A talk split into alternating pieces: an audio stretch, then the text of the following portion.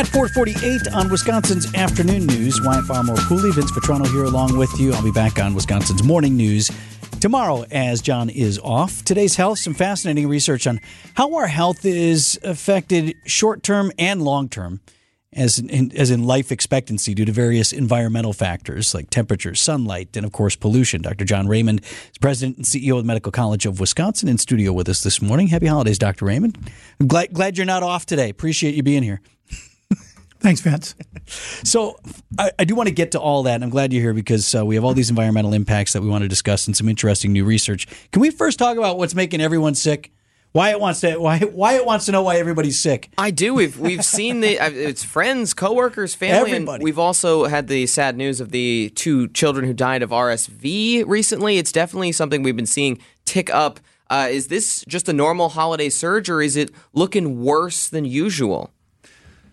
Yeah, thanks.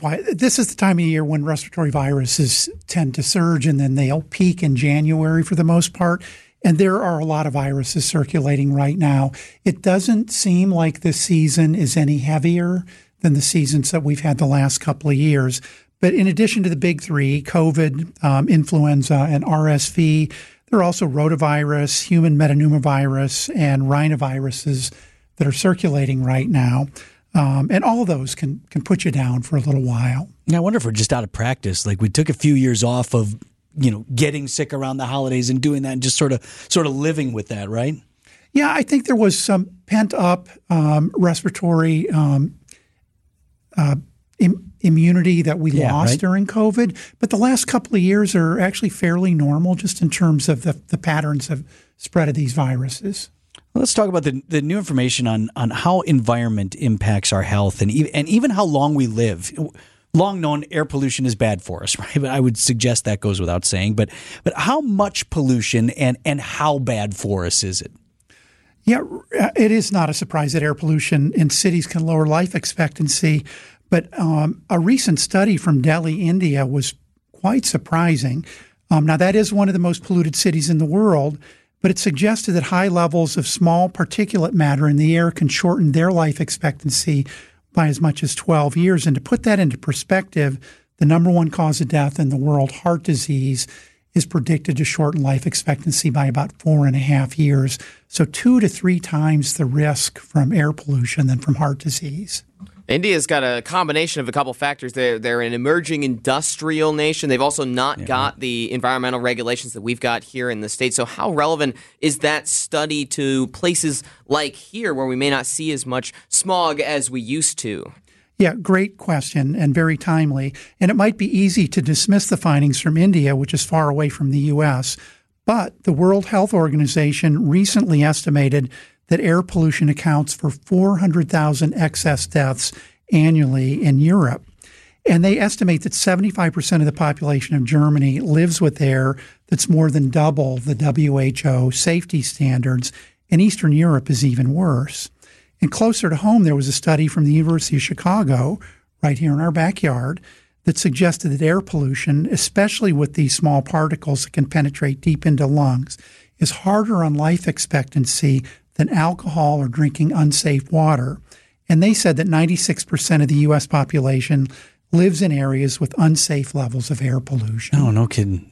So we're talking with Dr. John Raymond. He's president and CEO of the Medical College of Wisconsin. Dr. Air pollution is is more though. The, I think when we think about that, we think of burning fossil fuels, right? And that gets so much attention, rightly so. But it seems like a long time ago, but early this summer, we had the wildfire smoke that was definitely polluting our air here in Wisconsin. That's one of several other ways that we pollute our air.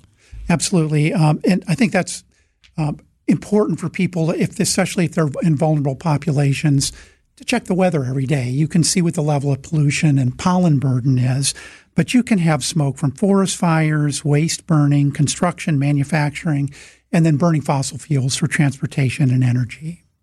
You talk about burning fossil fuels as well. Uh, what impact does rising temperature have on health, whether that's uh, the globe, net, like the whole thing, or just it's a hot day?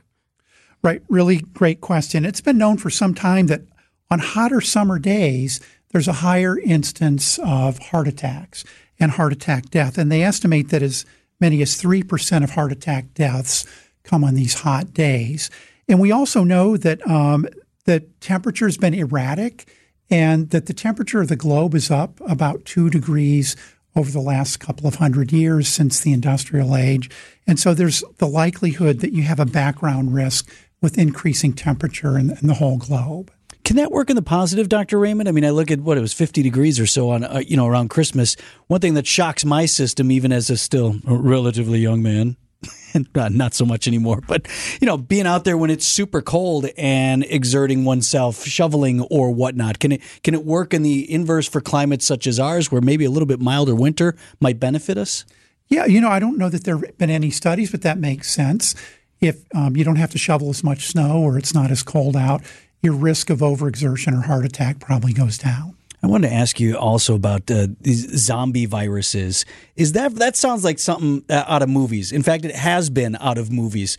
But is that real, and can that be a result of, of climate change? Um, yeah, that's actually a real concern. Um, increases in global temperatures, especially in the Arctic and Siberia, have been shown to lead to the unearthing and reactivation of various pathogens in Siberia in 2016. A heat wave caused activation of anthrax spores in the soil, sickened many people, killed a child, and killed thousands of reindeer. Um, research also have successfully reanimated a 46,000 year old roundworm from the Siberian permafrost. So it is more than a theoretical risk that global warming or increased temperature in localities could um, reactivate viruses and other pathogens. Viruses are extraordinary things. If you think about that, their their ability to adapt and to change or to, to mutate is a, term that we've all become uh, unfortunately so aware of. I mean, yeah, COVID ran circles around right? us. And to su- survive for millennia. And there also are concerns that previous influenza uh, pandemics in the 1800s and then the Spanish flu pandemic if you exhume a body by accident, that you may be able to reactivate or re-expose those viruses to people that aren't immune. Oh, we don't. We had enough problems. There's just no. There's no, originality these days. Uh, back to the, the, the environmental impacts uh, on, on, our health. Are there other positives that we might take away from that? Uh, things that could be changing that that can, can benefit us. I know being outside with a lot of sunshine, get that natural vitamin D. That's one of them. Yeah, absolutely. I mean, the environment can have positive impacts on us. Um, and I want to talk about the um, positive effects of light, natural hmm. light. There was a recent, very large study that showed that exposure to natural light during the day can lower the risk of depression by 20% and also lowers the risk of de- lifetime risk of developing psychosis, bipolar disorder, PTSD, and even um, feelings of self harm. But timing does matter people exposed to high levels of light at night actually have an increased risk of mental health disorders.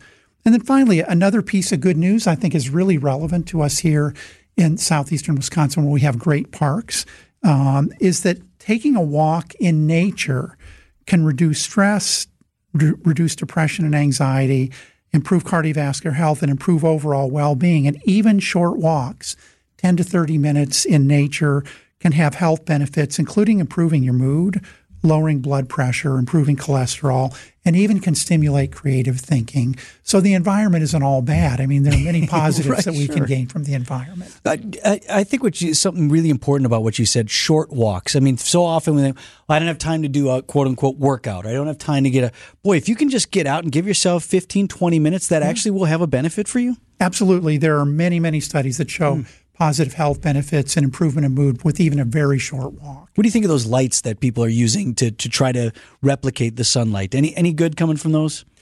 Um, I know that in theory that might work, um, but it sounds great. Right? We'll have to see because they're probably exposed to blue light, mm-hmm. which we get from watching um, computer screens and sure. our, our mobile phones, and that may contaminate the effect.